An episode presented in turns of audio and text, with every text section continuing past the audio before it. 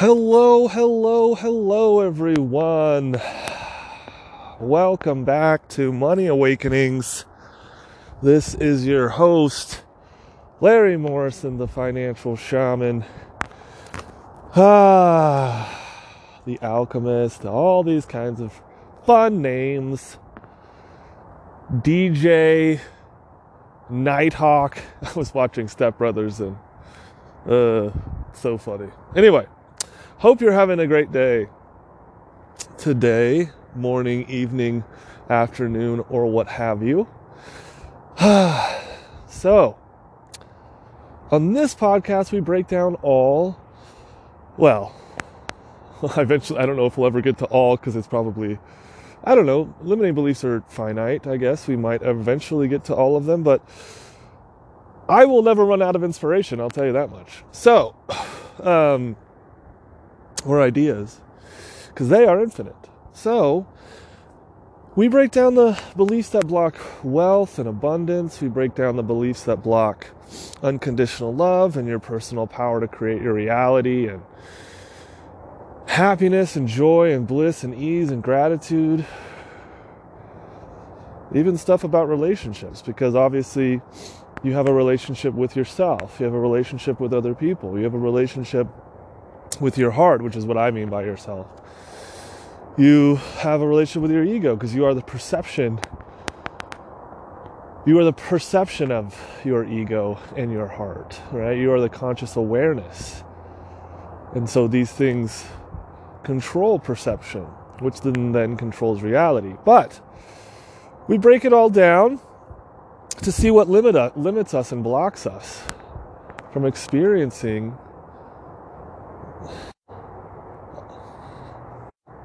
Okay, technical glitch. All right, we're back. And so, what are we going to talk about today, or what are we going to start with today? You know, I woke up and I started writing, and I it occurred to me something very profound came to me this morning. Not that all of this isn't very profound, but this one really hit home and struck a chord and what it is is the darkness reveals the light. The darkness reveals the light. In the same way, untruth reveals the truth.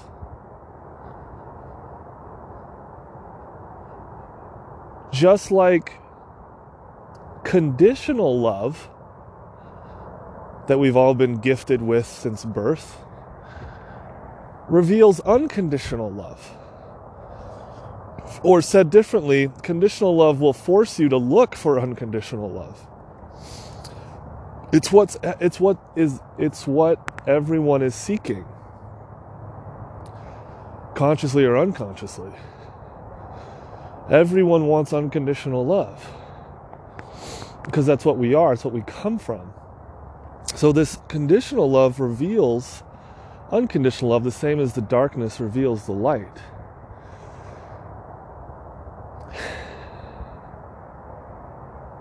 Now, when the truth is revealed, when you come across truth that's revealed by untruth, the truth is not threatened by untruth.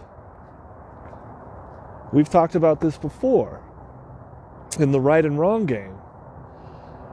Truth is not threatened by untruth. If you want to um, believe that 1 plus 1 is 8, the truth, which is 1 plus 1 is 2, doesn't care. It will just smile at you and say, go ahead. It will only cause you misery to believe that. But it doesn't, it's not threatened at all. The truth is not threatened by untruth. How could it be? It just stands firm and like and loving and saying, no, that's not correct, but go head on and enjoy that game. Enjoy the suffering that that will cause. And when you want to come home, come home to the truth. By contrast, this is what hit me so profoundly this morning. By contrast, however, untruth is threatened by the truth. Untruth is threatened by the truth. Because if you align with the truth, the untruth has to die. Let's say it a little differently. Conditional love is threatened by unconditional love. Because conditional love would have to die, would be exposed. This is your ego. Your ego is conditional love, it is the social mask, the small story you take on when you believe that conditional love is the way of the reality. So it is threatened by unconditional love. Conditional love says you have to do something for love. You have to be more, grow. You have to, yeah, grow. We all are growing, but you have to be different. You're, you know, you're not good enough. You have to chase this thing. You have to do this thing. Otherwise, you won't be loved. Unconditional love is like, you don't have to do anything. You're unconditionally loved no matter what at all times. That threatens, un, that threatens conditional love because it will lose control. The puppet master will die. So, if we know that untruth is threatened by the truth, we have to become aware of anything that is under threat. Because, again, truth is not ever threatened, unconditional love is never threatened. These things never need to be defended either. Why would they be? Again, one plus one is two. Doesn't need to be defended, it just is. You don't have to defend truth. It just is truth. It's the rock, the foundation. Unconditional love is the way. It is the, the it is everything you will ever experience is unconditional love. That's what this entire universe on both sides of this game is made of. All of existence is unconditional love. So it is not threatened by conditional love at all. It just says if you want to play that game, which is what we came to explore, if you want to play that game, go right ahead. It will only cause you misery and suffering and pain and heartache until you come home to the truth. So then we have to look at anything that is under threat is already suspect. Because it's most likely untrue. Here's what I mean by that. Let's say you love someone, you have a lover, or someone, you know, maybe it's family or someone you hold dear, and their family or friends are threatened by you.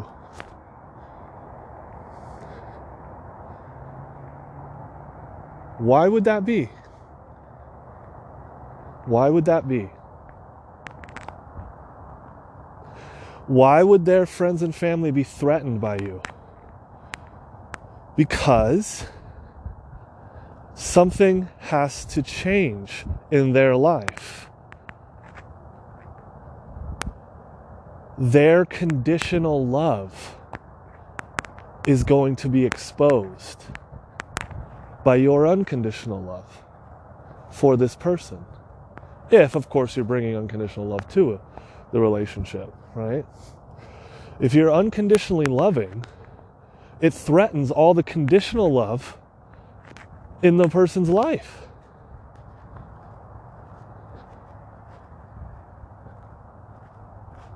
Be aware of any time anyone or anything is under threat.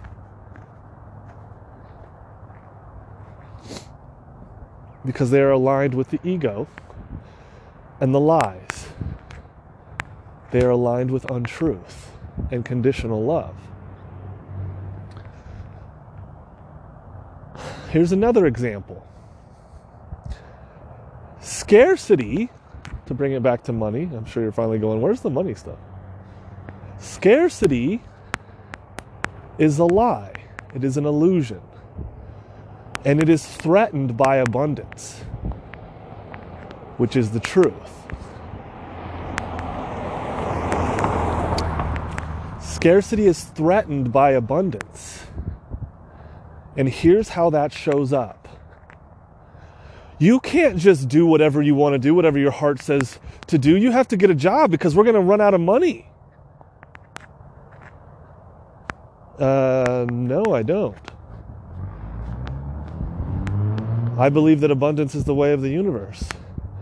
I believe that the more I let go of these limiting beliefs that say scarcity is real, more will always show up. There's always enough to do whatever I want to do. There's always enough. That threatens people who have control over you. Scarcity. That threatens scarcity. Right? Think about this. If you told your boss, my heart is saying to do this thing, so I got to do that. They would probably, if you're not steeped in abundance and if you're not steeped in the truth, they would probably be really threatened by that. No, no, you can't just leave. What do you mean you can't just leave? You have a job, you have bills to pay. Like, I pay you good money. Why would you want to leave? You hear that? That's threat. They're under threat.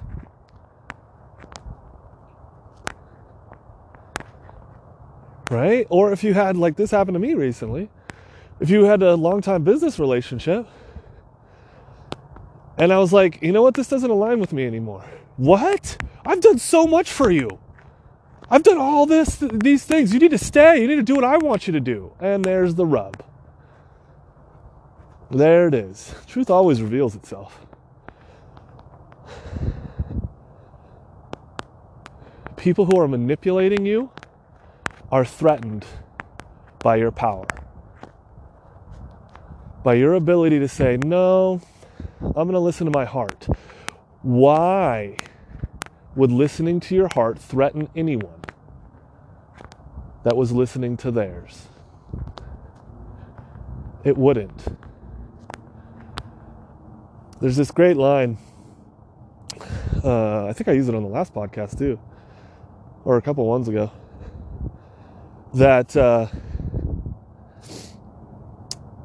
you putting up boundaries is, uh, you know, I'm getting close. i am never, never 100% on any of my quotes, so you can Google it. But you putting up boundaries only threatens those who were benefiting from you having them.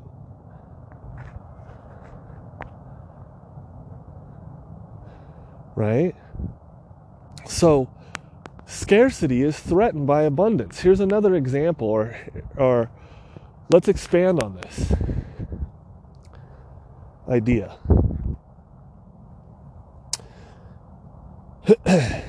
Back in the day, there's this old tale that anybody in finance or spiritual money will know. There's this old tale, or let me let me set the scene a little bit first. Um, and of course, we'll update it to today's stuff because what I'm going to talk about is like the early 1900s.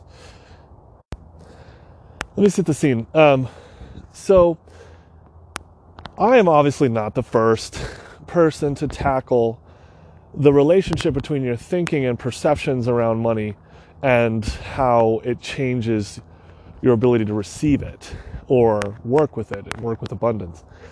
So, um, but in my opinion, there's only one real person to talk about. Well, yeah, maybe two or three.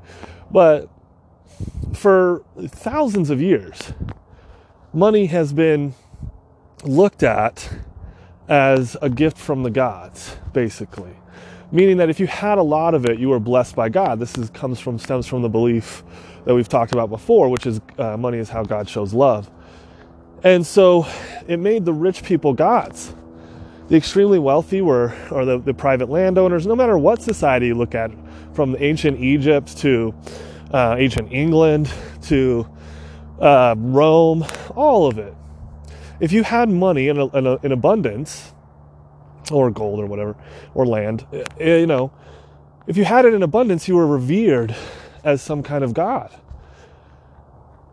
You were given, um, you know, your voice had more weight, your vote in the democracy, if there was one, had more weight, right? The kings and queens were the richest landowners, right?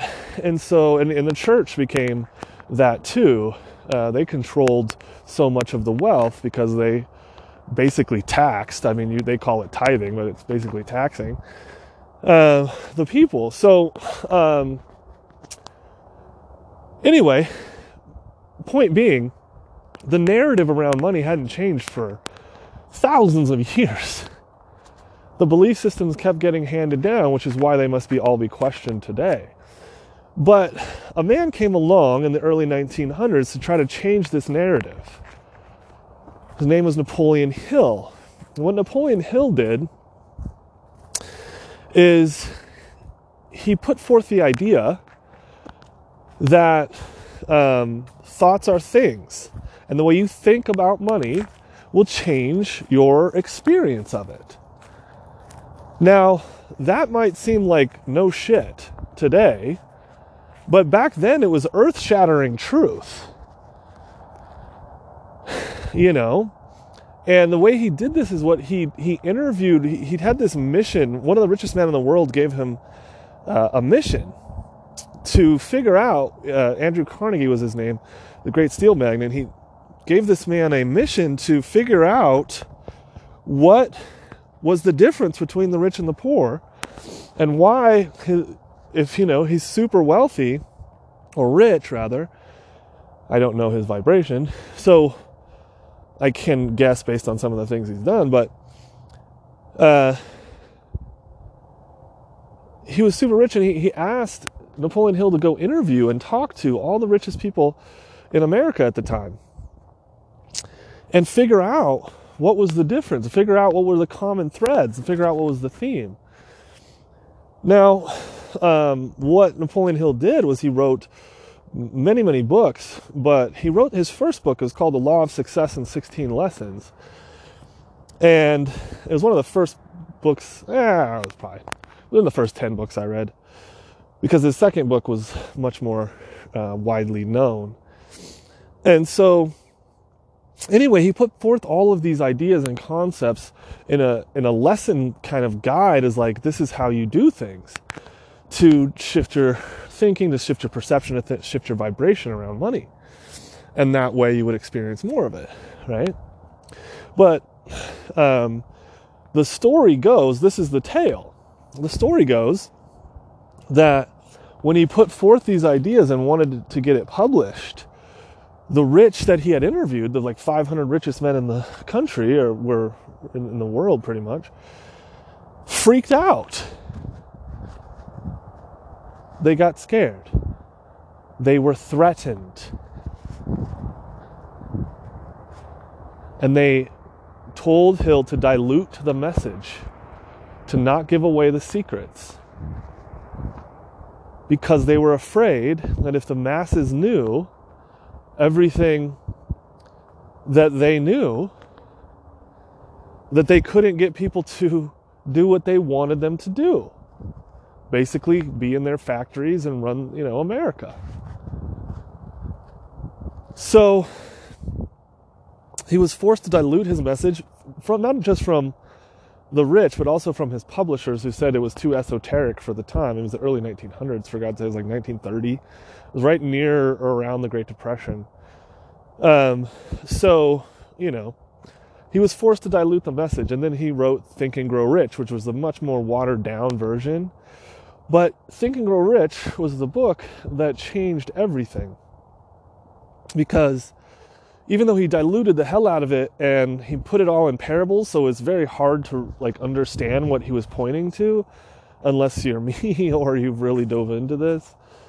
Um, but bottom line is he put forth the idea that thoughts are things, and the way you think about money changes the way you perceive it and experience it. The most easiest understanding of this would be to look at a bodybuilder versus a um, you know, obese person. obviously the obese person and the bodybuilder have a lot of different thoughts and thinking and belief systems around food, around exercise, and around keeping the body healthy, right? Priority of it. So that's like obvious to most of us. Yeah, no shit. An obese person thinks a lot differently than an athlete about about food. But back then, it was it was crazy, earth-shattering truth, right? So, um, why do I bring that up? Because of the threat. The rich and the wealthy, well, not the wealthy, because if you don't know, I define rich as people with an abundance of money who are in scarcity vibration, and wealthy who people who have an abundance of money who are in abundance vibration. And so, let's just say the affluent, which encompasses both of those things, or basically the rich at the time freaked out and got scared and were under threat of information being leaked out. Now, let's apply that to today's world. Let's update this. When you look at things like the oil and gas industry being under threat by the electric car and doing all kinds of things to suppress the technology that so many companies, including Toyota and the Prius and Elon Musk, have had to break through, what is under threat? Lies. The truth is not threatened by untruth, but untruth is threatened by the truth. Here's the truth. First of all, oil and gas isn't scarce. They just say it is to keep control of the pricing. Secondly, it is obviously not where we're headed in ev- evolution. It doesn't, like, let's just look at for a second let's just look at space travel okay i know i'm kind of going off on a tangent here but just stay with me. Space travel sending a giant rocket with tons of fuel to jettison out of gravity is not something that makes sense long term right? Like obviously that can only do so much. We'd have to evolve if we were going to have any chance at space travel beyond fossil fuels and combustion to do things. And this is where, coming back to the electric car, we have to evolve beyond these things because we see the inherent restraints. But that threatens people who are not aligned with evolution.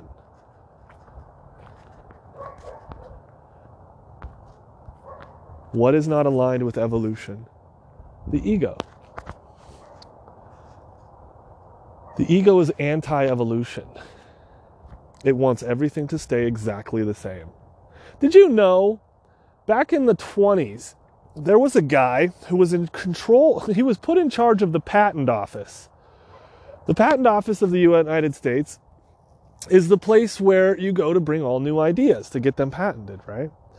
And this man, you can look this up. I actually don't know if it was the 20s, but it was in the early 1900s. This man said that we should save money by disbanding the patent office because everything that had been invented had already been invented. And this was the way it was going to stay. Wow. Wow. Talk about an ego controlling a perception. Like, no one ever argues with me. When people argue to keep scarcity alive, which, again, remember, if you're arguing that scarcity is real, you're defending something. If you're defending a belief system, you're not aligned with the truth. The truth does not need to be defended. The truth will stay curious as to how you got to the lie that you're at.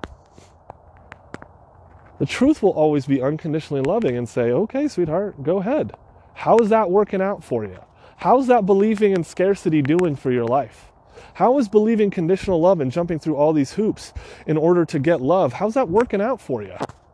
How's the shame that comes along with self judgment? How's that doing?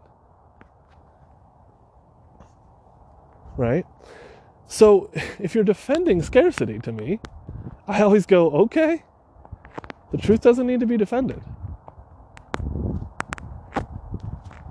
And evolution is the way of the universe. If you're not aligned with evolution, you're not growing, let's just say, to make it easy.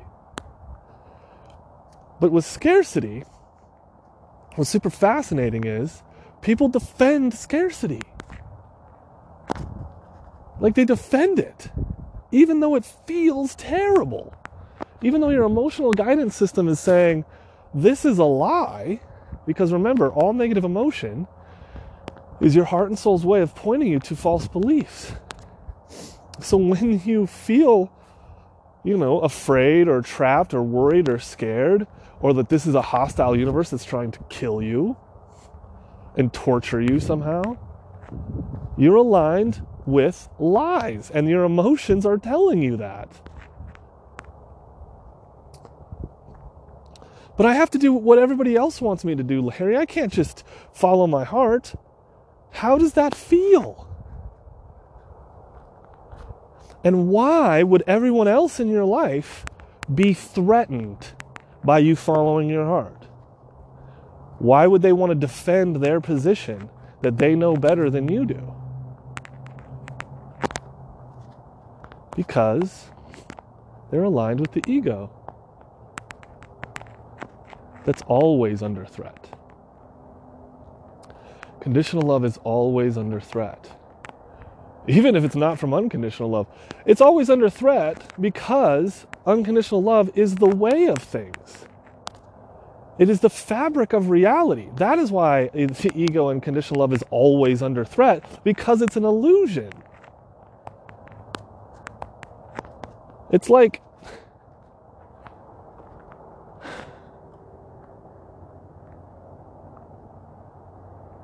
being in a virtual reality game would be constantly threatened by you seeing the seams in existence, right? Like the end of whatever. Limitation would be threatened by you seeing abundance. And that's only the way the universe works. It's everywhere. Abundance is literally everywhere. Look up into the stars galaxies forever. Trees. There's trees with millions and billions of trees with billions of leaves and trillions of trees, probably, of leaves, I mean. Waves, oceans, water. It's abundance everywhere. So the lie of scarcity is always under threat and always needing to defend itself. Same with conditional love.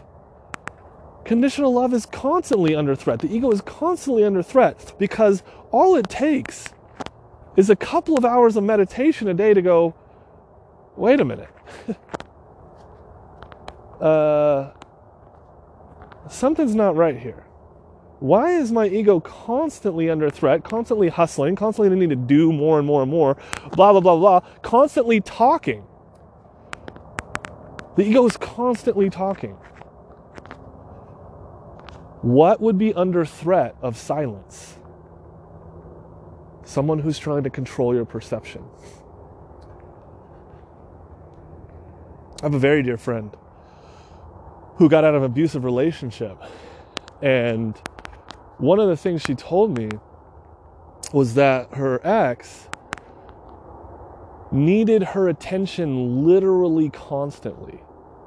Like, sent 30 texts a day when, she, when they were apart for the eight hours of work that they were apart, eight or nine hours with commute or whatever. He sent 30 texts a day, and in between those texts, it was 30 calls. He was constantly needing her attention. That's brainwashing. What is under threat of silence? Someone that doesn't want to see you to see the truth that there is nothing under threat, that only the ego is under threat, that only conditional love is under threat by silence. Silence, stillness, inner peace, if you want to call it that. is just alignment with your heart and the quietness that's in there. Do you notice that nature is always quiet unless it's uh, bringing your attention to something that needs your attention? Like a word of warning. Like a babbling brook is babbling because it's like, hey, pay attention if you're going to stay around this thing because you could slip and fall, you get swept away by the current, whatever, right? Same with ocean waves, same with wildfire. Nature only is loud when it's warning you to pay attention. Other than that, it's completely silent. Yeah, there's animals and birds chirping and stuff like that, but for the most part, it's completely quiet.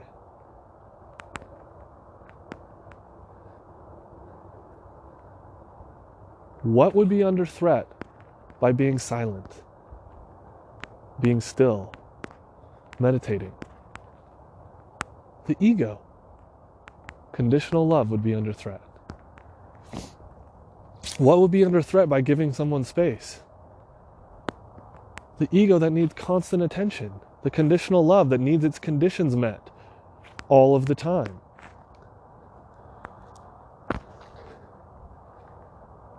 So let's look at money on a global scale. What would be under threat by giving all homeless people homes, even if they were just like small apartment condos?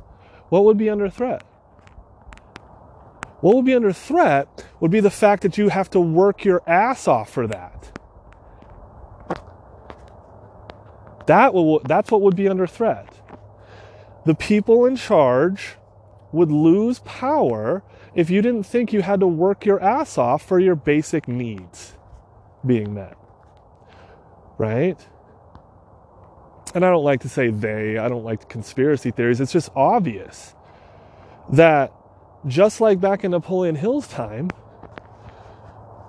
there are people who, let's just say, benefit from you believing in scarcity. No one would go do a shitty menial job if they knew that they could do whatever they wanted and Source would always provide for them. Scarcity is always under threat and always needing to defend itself. No, Larry, no, but I have to do this, otherwise, my kids are going to starve. Are they?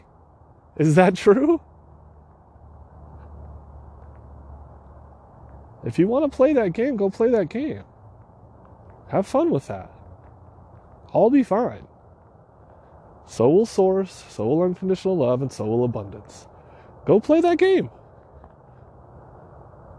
I can't just follow my heart, but my family will disown me.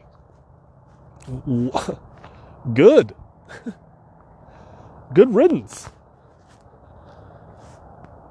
So, the alternative to following your heart if your family truly disowns you from that, because they're threatened by what exactly? Your power, basically, and you exposing them as conditionally loving, saying you have to be a certain way for us to love you. Their conditional love is exposed, and of course, the fact that they're not following their hearts is under threat by their ego. But what's the alternative? This is what I came across yesterday. I started to doubt myself yesterday, which happens, you know, it is what it is. I, of course, have a lot of tools and I know exactly what it feels like. So it's like, oh, wait, something's off. Oh, I'm doubting myself. There's this great line from Anthony DeMello, one of my favorite spiritual teachers. what he says is, on the journey of spiritual mastery, and of course, don't my quotes are always off a little bit. you have to unconditionally love my, my quoting, okay? Accept it as it is. On the on the journey of spiritual mastery, he says, you everyone comes across the same question. Am I crazy or is everyone else crazy? And that, that question hit me again. I'm like, am I crazy? Am I the one that's losing my shit? Am I the one that needs to be committed? And I sat with it. And of course, it didn't feel good at all. So immediately I was like, well, emotions are telling me no, that this is not aligned with the truth. And then from within, from my heart, my heart said to me, okay, what's the alternative, Larry? You can either believe that you're God and that everything is always working out for you and that abundance is the way of the universe and that you're unconditionally loved at all times and that you're divinely held and guided and that you don't have to ever do anything you don't want to do, and that your mission is to help people remember the truth of unconditional love. Remember the truth of abundance. Remember the truth of excitement, of joy, of listening to your heart. What's the alternative? What are you going to do besides that? Uh, I think the alternative is to think I'm crazy. And I don't even know what to do with that. Like, well, if I started believing I'm crazy, what would I have to do? Well, A, I'd have to somehow be okay with all the shitty emotions that come along with it. But B, what am I going to do? Put myself, uh, commit myself, see a psychiatrist? We just talked the other a couple of things ago.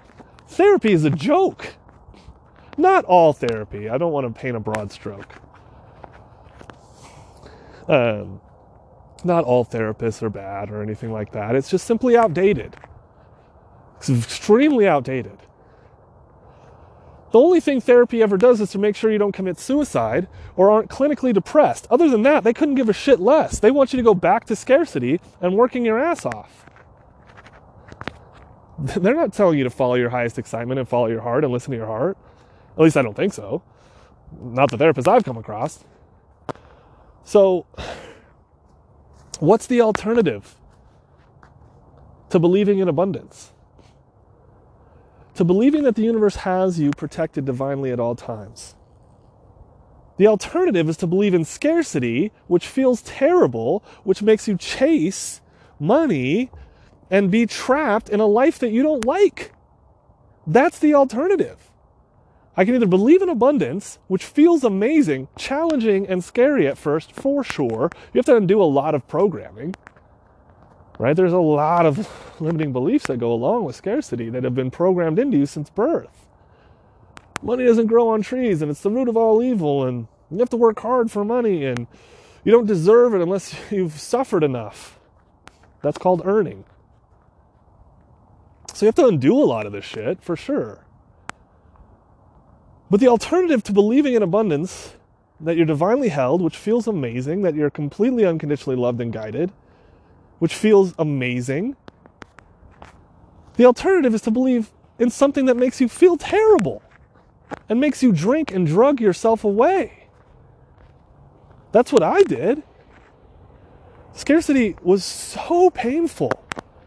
It drove me almost insane. I mean, I made, I made a lot of decisions I'm not proud of from scarcity. Nothing to hurt anyone, or, well, I did hurt myself a lot with alcoholism. You know? I just wanted to numb the pain for a little while. But it never does. That's what's funny about alcohol. It makes you think you feel better, but it's only it's extremely temporary, especially with the hangover effects. It's not a very good drug. But anyway, I digress. My point is, what's the alternative to believing in abundance? What's the alternative to believing in unconditional love? The alternative is you have to believe in conditional love, which feels like shit. You have to chase love around. You have to become more, do more constantly. What's the mantra of the ego?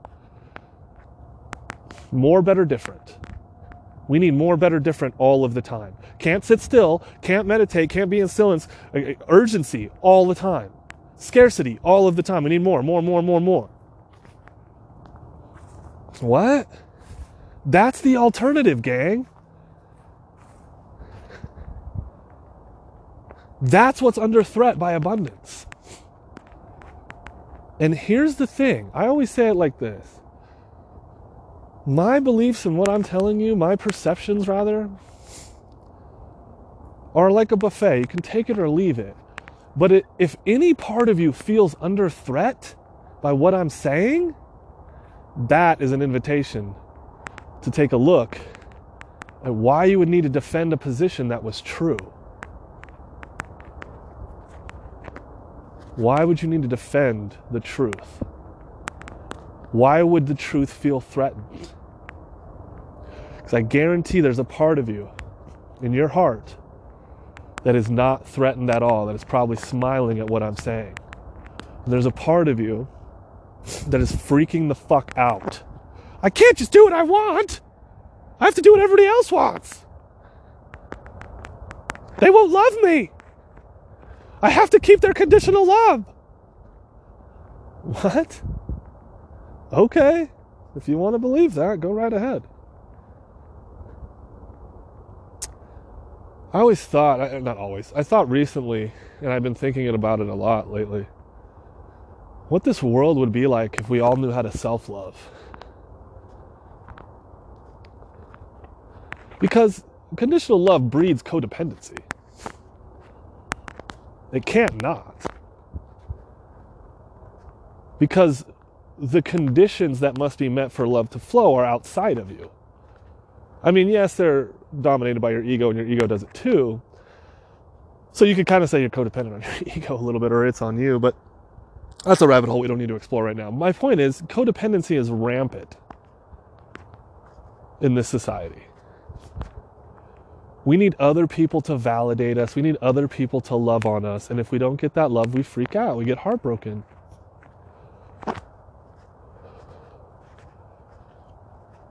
I had to deal with heartbreak yesterday. It's been a long time. Someone I love dearly lashed out at me for no reason other than they're asleep and afraid and like a child throwing a tantrum. And it hurt. It hurt a lot. Because I've been nothing but kind and unconditionally loving to this person. Been nothing but sweet and generous. And it hurt. But that's mine to deal with. And so I did a lot of meditating, and went for a walk, journaled. And what came to me is They're allowed to hate me. Their hating me does not stop me from loving them. I do not condone the behavior. And that behavior needs to be rectified if we're going to have a relationship and put the spotlight on because I do not condone behavior born of fear. I do not, I do not condone behavior or decisions made of fear. But the person underneath that shit, I can still love even though they hate me. That's what unconditional means. And that's what God does for all of us. So many people wander around hating God for their lives, for their misery. And God just says, You can hate me all you want, sweetheart. I still love you. It's never going to change. Doesn't mean I condone the behavior. Because this mere reality will reflect back to you in no uncertain terms what you're believing about it. So if you believe this place is scarce, you're going to get scarcity. You're going to if you believe this is a hostile environment, you're going to get hostility but it doesn't stop loving you. How could it?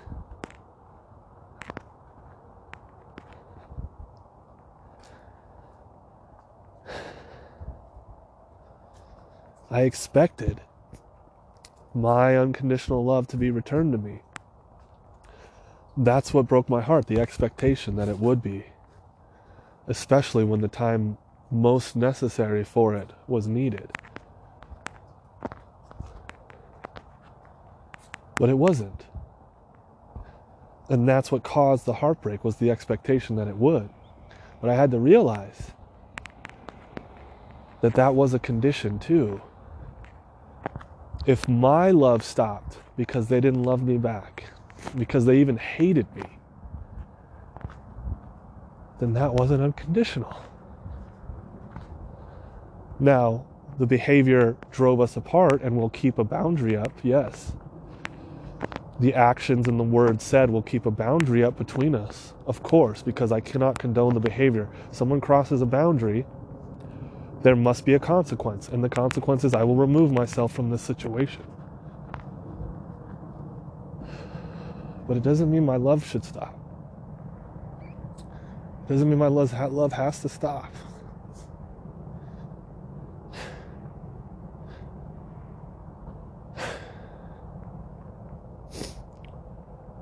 Only conditional love would be under threat by me unconditionally loving.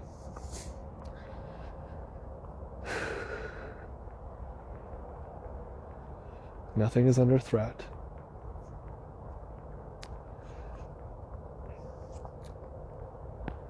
Nothing is under threat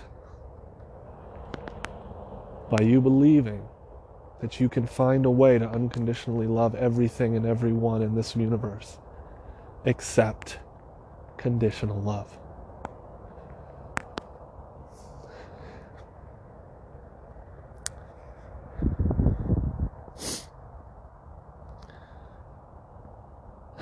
So, what's under threat in your life right now? You know, my soulmate, she has this amazing line, I'll never forget it. Well, I'll always try to remind myself of it. Sometimes it does leave me. But the line is you can't fuck up true love. There's nothing you can do or say that will screw it up. Because it's true love. So when I like see these tragic romance stories, I'm like, that's not true love.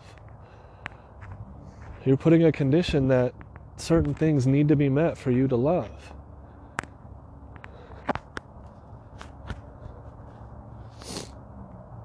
True love says you can wander apart, but you'll always come together. That you could say things, do things, out of fear, out of scarcity. That when all of that fear and scarcity and conditional love is put to rest, the heart will open and rejoin with its truth. And I will never stop loving.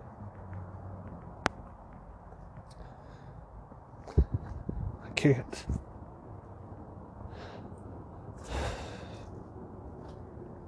You know, Buddha had this great line when you want revenge, you dig two graves. One for yourself, obviously, is the where he was going. He didn't catch that. It's the same here. To stop loving someone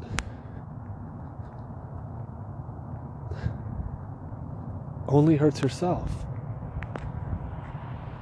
Yeah, it may hurt them too, don't get me wrong. But it's cutting your nose to spite your face. Now, it doesn't mean we don't have boundaries, as we went over, I think, the past two ones podcasts. You must have boundaries. So when people cross them, you have to remove yourself from them. Because that says to the universe, this is not okay. It says to the person, this is not okay. Your behavior is not okay. There must be a consequence for boundary crossers. But the consequence can never be that you stop loving them.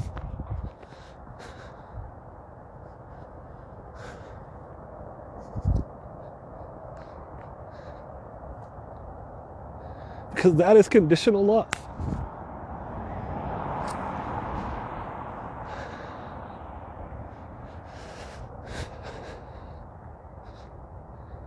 That's not what you want. That is the lowest vibration.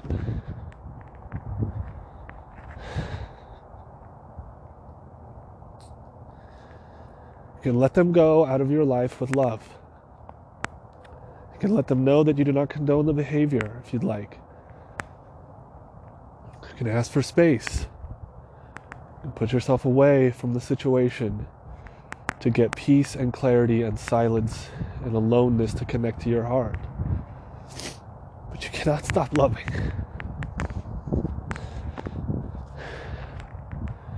You know, Gandhi said, man, this one's full of quotes today. Gandhi said, uh, and I love that. Gandhi said, must love the sinner and hate the sin. That is such an interesting concept, even for me, because as children, when we are indoctrinated into conditional love and we're conditioned, what happens is you have a very difficult time discerning the difference between the action and the one creating the action. What I mean is, like, let's say, I don't know, you break some kind of house rule and you, I don't know, as a child, what? Touch the hot stove or something, you know, or interrupt. I don't know. I can't even remember my house rules at this moment, but you know, you do something bad. You, oh, here you go. You get a, you fail, you get a, a bad grade on a test. It's very difficult for the child to discern that the action was bad, not the child is bad. You're a bad boy, you're a bad girl, is what we're told because of the action. Right?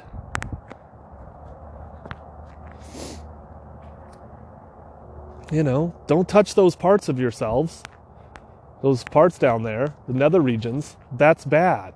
It makes you a bad boy or a bad girl. So we have a very difficult time discerning the action from the person doing the action. Because that's how we're taught. If we were taught this action is bad, you're amazing and loving and, and awesome, but this action is not condoned that's an entirely different way to think. Right? If we looked at it with people who've broken the law,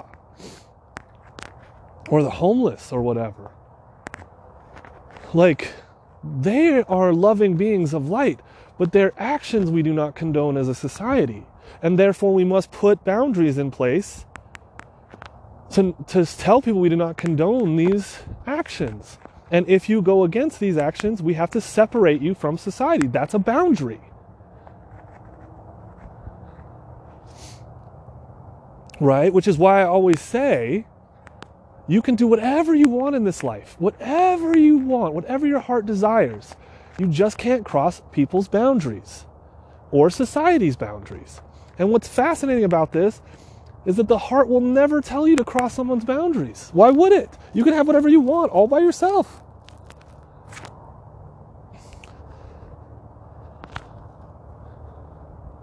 There's nothing but abundance. There's always enough. So you can do whatever you want with this life. You just can't cross someone's boundaries.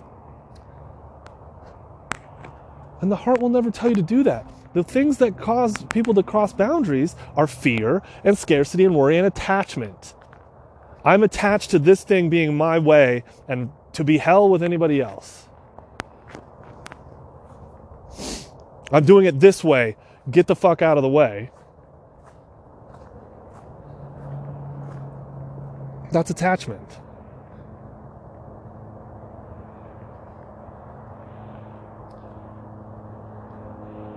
An attachment to an idea, to an outcome, to a belief is under threat by unconditional love and collaboration. Attachment is threatened by presence, being here now, letting go of the way you think things should go. Attachment is threatened by letting go, which is the way of things. You do not know what's coming. The future is a fantasy. Do not attach to it. Do not believe you know how life should be.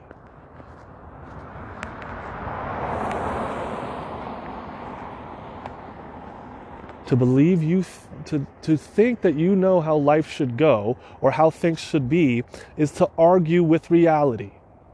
Is to say to God, I know better than you and I could run this universe and do a better fucking job. What arrogance attachment is. What arrogance should it be is. I'm going to do this way. Oh, really? What's that line? Man plans, God laughs. You do not know where you even are, let alone how life should go. You think you know. You, you have no idea. Even me, I don't know what the fuck is going on half the time. That's why I listen to my heart.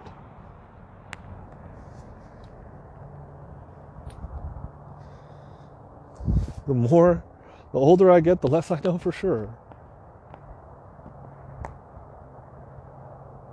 And this is what's so brilliant the don't know mind. If you don't know, you stay curious. Stay curious. I don't know what's going to happen, but I know I'll be present for it when it does.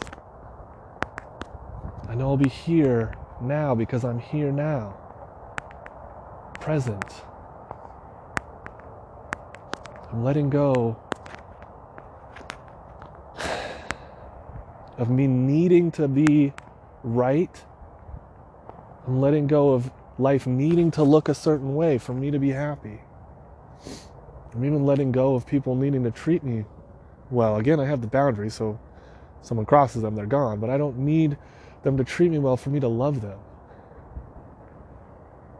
I love them from a distance if they cross a boundary. That's all.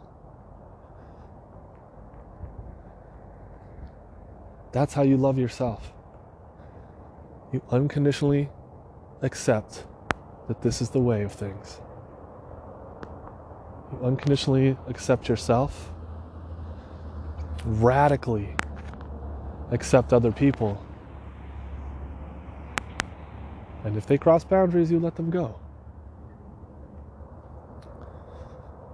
But if they don't, you still have to listen to your heart. Everything has to run through the filter of their heart, of your heart. And nothing is under threat that is true.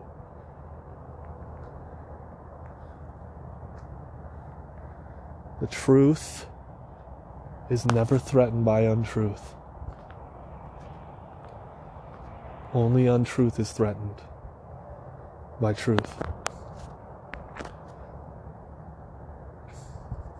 Unconditional love is never threatened by anything, especially not conditional love.